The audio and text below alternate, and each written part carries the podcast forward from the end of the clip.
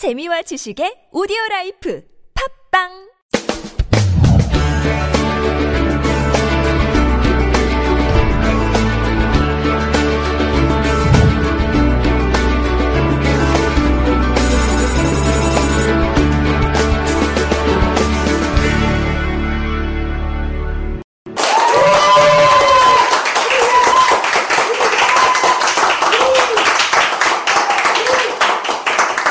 야 오랜만에 우리 여성분들의 환호가 들리니까 막 기운이 납니다. 향기로도 안 고프셨습니까? 이래 설명할 줄 몰랐습니다. 자, 122번째 향기노트 시작하도록 하겠습니다. 제목 한번 읽어보실래요? 시작. 예, 반대로 얘기하면 신이라도 허락할 수밖에 없게 하는 인간이 가진 힘이 있다. 이런 뜻이죠. 여러분, 이 산 이름 아십니까?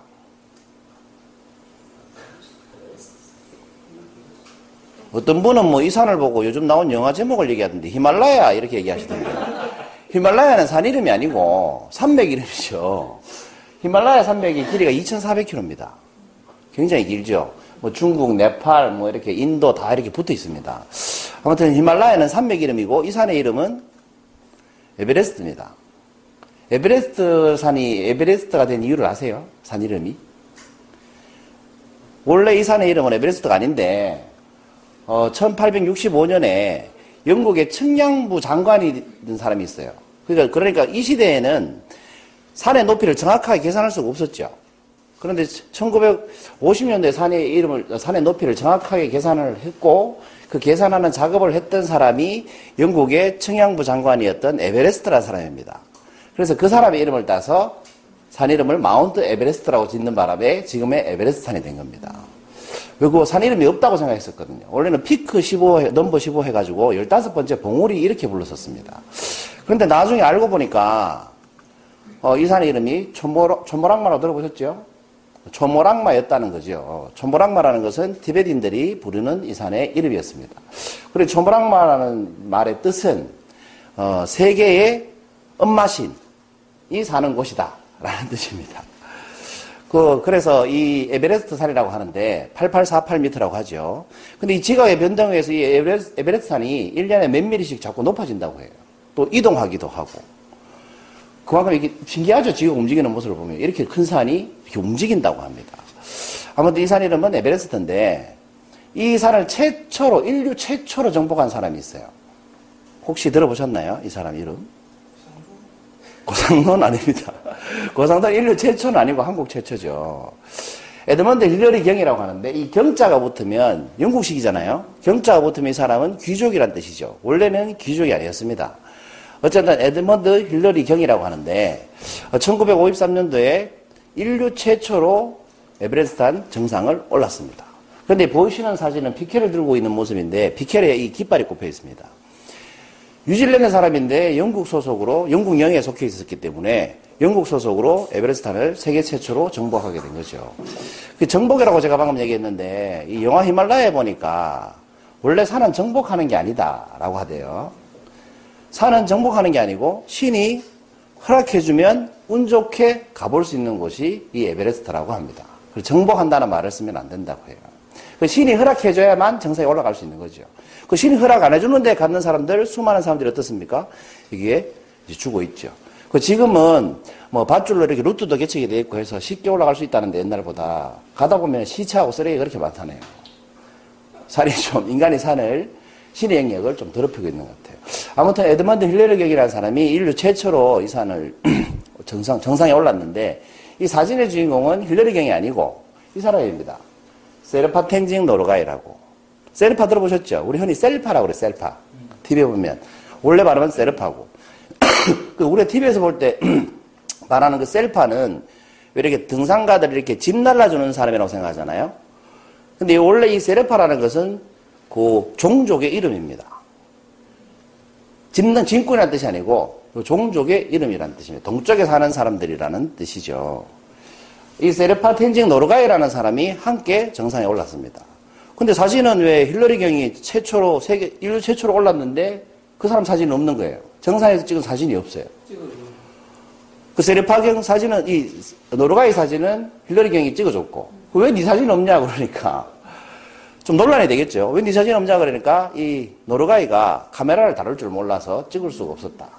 라고 했답니다.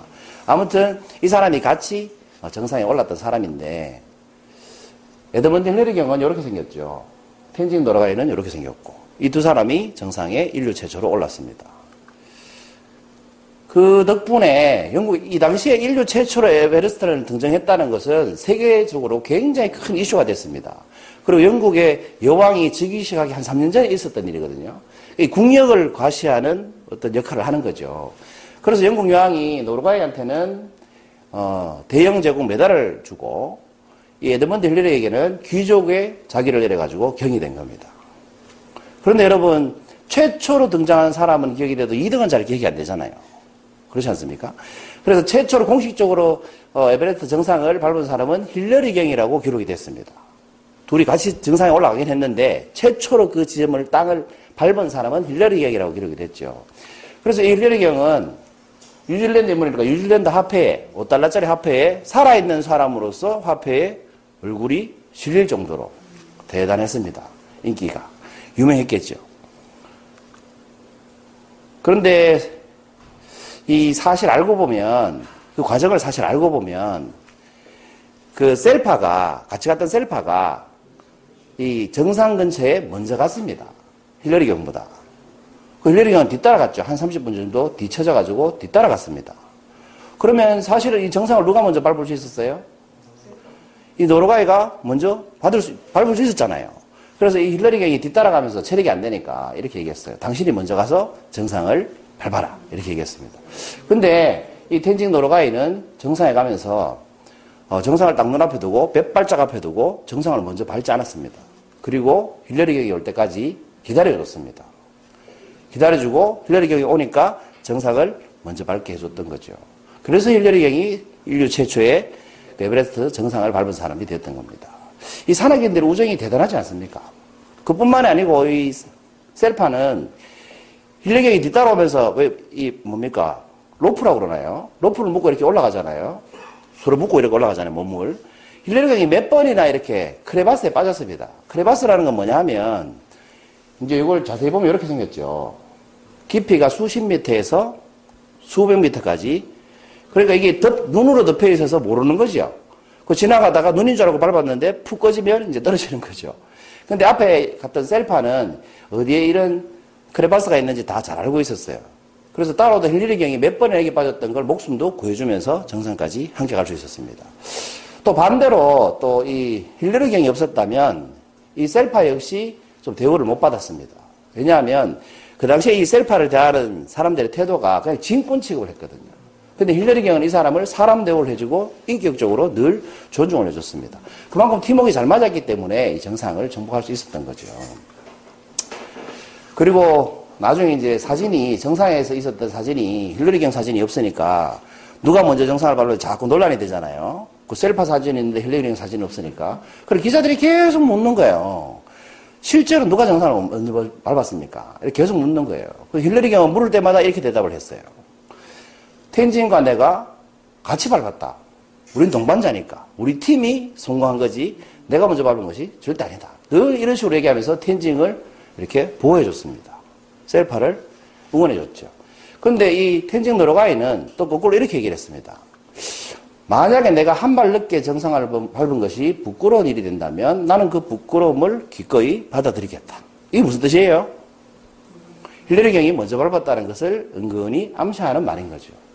그렇게 그렇게 서로를 이렇게 도와주고 응원해주고 그렇게 살았습니다. 살다가 이 셀파가 먼저 저 세상으로 갔어요. 저 세상으로 가고 나니까 힐러리 경이 이제 고백을 합니다. 어떻게 고백을 하냐면 그는 정상을 몇 발짝 앞에 두고 나를 기다리고 있었다. 그리고 내가 정상 근처에 오자 걷지도 못하는 내 발을 들고 내 발자국을 정상에 먼저 찍어줬다. 라고 고백을 했답니다. 이 셀파의 정신이 정말 대단하지 않습니까? 그렇게 해서 이 힐러리 경이 먼저 정상을 밟게 된 거죠. 그 사실 힐러리 경 입장에서 뭐 자기가 먼저 밟았다고 할 수가 없잖아요. 그죠? 이 사람 도움이 없었다면. 그러니까 살아있을 때는 서로 그렇게 응원해주다가 셀파가 저세상으로 간 다음에 이렇게 고백을 했다고 해요. 아무튼 그렇게 해서 이 사람이 인류 최초로 에베레스트 정상을 밟은 사람이 됐습니다. 자, 에베레스트 정상은 신조차 허락하지 않는다. 그 신이 허락하지 않으면 밟을 수 없는 땅이다 라고 제가 아까 말씀드렸죠. 그리고 그 정상을 밟은 사람보다는 그 정상을 밟으려고 하다가 죽은 사람이 훨씬 많습니다. 그 신이 허락해줘야만 그 땅을 밟을 수 있다는 거죠. 그럼 이 신조차 허락하지 않을수록 그러니까 이 힐러리 경은 뭡니까? 신이 허락했으니까 정상을 밟은 거 아니에요. 그럼 그 힘이 어디에서 나왔겠냐는 거죠. 어디에서 나왔을까요, 여러분? 그건 바로 계속하는 힘이었습니다. 이 힐러리 경은 몇 번이나 실패를 했지만 에베레스트 등정을 몇 번이나 실패를 했지만 계속 하는 거죠. 계속. 이번에는 내가 그냥 돌아가지면 다시 돌아오겠다. 이러면서 계속 도전을 했다는 겁니다. 제일 유명한 말이 이겁니다. 한번 읽어보실까요? 시작.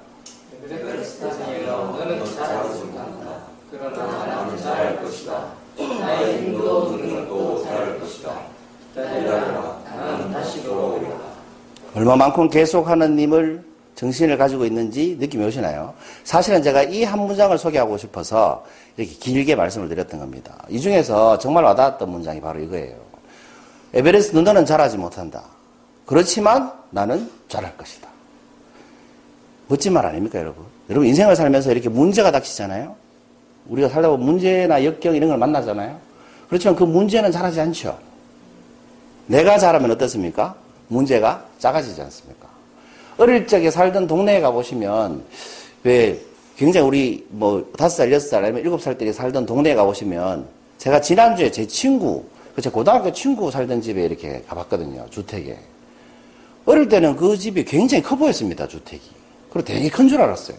그리고 지난주에 대구에 내려갔길래 제가 태워가지고 그 친구 집에 데려다 줬거든요. 근데 그 집이 제가 기억하는 집의 반 크기밖에 안 되더라고요. 왜 그렇게 집이 작아졌는지 모르겠어요. 그러니까 내가 잘하면 상대적으로 상대가 작아 보이잖아요. 그죠? 그러니까 애들한테 아빠는 거인으로 보이고 세상에서 최고 멋진 사람으로 보이고. 근데 내가 크면 우리 나이 들면 이런 말 하잖아요. 갑자기 아버지, 아버지 어깨가 작아 보이더라.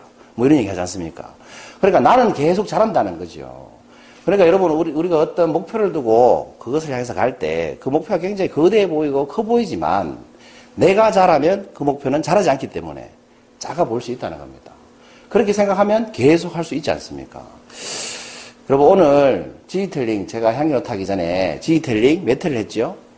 500회. 500회를 했습니다. 여러분, 1회 지지텔링은 없고 1회 북텔링이 있죠.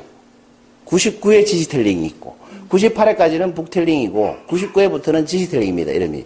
그래서 1회 지지텔링은 없습니다. 북텔링을 그대로 개선한 거기 때문에. 그래서 1회 지지텔링은 1회 북텔링이라고 생각하시면 됩니다. 그 1회 북텔링을 2008년도 2월 28일 날 처음 했습니다. 그때 했던 책 제목이 깨진 유리창 법칙이었습니다. 깨진 유리창의 법칙. 깨진 유리창의 법칙 아시죠?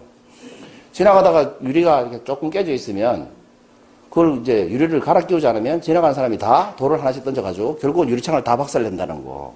우리 길거리 가다가 전봇대 누가 요만한 쓰레기 봉다리 하나 버려놓으면 다음날 되면 쓰레기가 산더미 같이 쌓인다는 거. 이런 게 이제 깨진 유리창의 법칙인데 아직도 그때 했던 북텔링이 생생하네요. 그게 2008년 2월 28일이었습니다. 그런데 오늘 4월 25일 2016년 500회 지지텔링을 했습니다. 여러분 제가 좀 전에 힐러리경에 한 말을 얘기했죠. 에베레스트 너는 잘하지 않지만 나는 잘한다. 1회 북텔링을 할 때는 500회를 언제 하겠노? 이런 생각을 했겠죠. 그리고 500회까지 할 수 있겠나? 이런 생각을 했겠죠. 그리고 굉장히 커 보인다는 거죠. 그 500회가. 500회가 뭡니까? 100회까지 갈 수 있겠나? 그런 생각을 때가 있죠. 근데 지금 500회를 딱 하고 나니까 여러분 어떻습니까? 600회를 못 컷할까봐 걱정이 되십니까? 안 되죠. 1000회 갈수 있겠냐? 이런 생각이 드는 거예요. 벌써 단위가 달라지는 거죠. 우리가 만약에 오늘 천의 지지텔링을 했다면 무슨 생각이 들까요? 천백 회 할 수 있겠다 이런 생각 안 합니다. 천오백 회 할 수 있겠다 이런 걱정 안 합니다. 이천에 할 수 있겠냐 이런 걱정을 하겠죠. 그렇지 않습니까? 잘하는 만큼 걱정의 크기도 그만큼 대단해진다는 거죠. 목표도 그만큼 커진다는 겁니다. 우리가 뭐 했기 때문에? 성장했기 때문에 그렇습니다. 그것도 그냥 성장한 게 아니라 저는 좀 빛나는 성장을 했다라고 생각합니다. 왜냐하면 우리가 하는 지식 텔링은 단순히 어떤 스킬을 배우거나 그런 차원이 아니잖아요. 앞에 나와서 얘기하시는 분들 말씀 들어보면 가정에서 조금 까칠했던 분이 좋은 아빠가 되고 좋은 엄마가 되고 삶이 바뀌는 우리가 활동을 하지 않습니까? 그 여기 오신 분들이 바뀌면 여기 오신 분들 주변 분들도 바뀌지 않습니까? 그래서 저는 감히 빛나는 성장을 했다라고 말씀드릴 수 있을 것 같아요. 왜? 세상은 변하지 않아도 우리는 계속 자랐기 때문에. 힐러리 경 말처럼 우리는 계속 자랐기 때문에 그렇다는 겁니다. 그래서 여러분, 세상이 설령 자라지 않을지라도 우리는 계속 자랄 겁니다. 왜냐하면 우리는 계속 하나님이 있으니까요. 500개까지 계속 해왔으니까요. 그리고 천회까지 계속 할 것이기 때문에 우리는 계속 성장할 거라고 믿습니다. 이렇게 계속 하다 보면 가끔 고독할 때가 있죠. 외로울 때가 있고. 이렇게 특히 에베레스트 같은 높은 산에 올라가면 혼자 등정을 하다 보면 숨 쉬기도 힘들죠. 산소통이 없으면 살 수도 없고. 너무 춥고 쉴 수도 없고 실제로 이렇게 정상 근처에 가면 이 한 발짝 걷기가 그렇게 힘들답니다. 한 발짝 걷기가. 네. 그렇게 그렇게 한 발짝씩 몇 시간을 걸어가지고 100m 가는데 몇 시간이 걸리고 그런데요. 그렇게 해서 정상을 겨우겨우 밟고 내려오는 거예요. 힘들겠죠. 고독하고 외롭고 쓸쓸하고 포기하고 싶겠죠. 그렇지만 신이 우리에게 그것을 허락하게 하려면 뭐 해야 된다? 계속해야 된다는 겁니다. 신도 계속하는 인간을 막지는 못한다는 거죠. 신만이 허락한 에베레스트를 인간이 정, 정복하는 걸, 아, 정복이 아니라 등정하는 걸 보면. 그래서 여러분, 여러분도 여러분 마음속에 여러분 반에 정상이 있지 않습니까? 그 정상을 향해서 계속하는 힘을 발휘해 보시기 바랍니다. 그러면 끊임없이 성장할 수 있지 않을까. 그런 생각을 해봤습니다. 122번째 행위로 됐습니다. 감사합니다.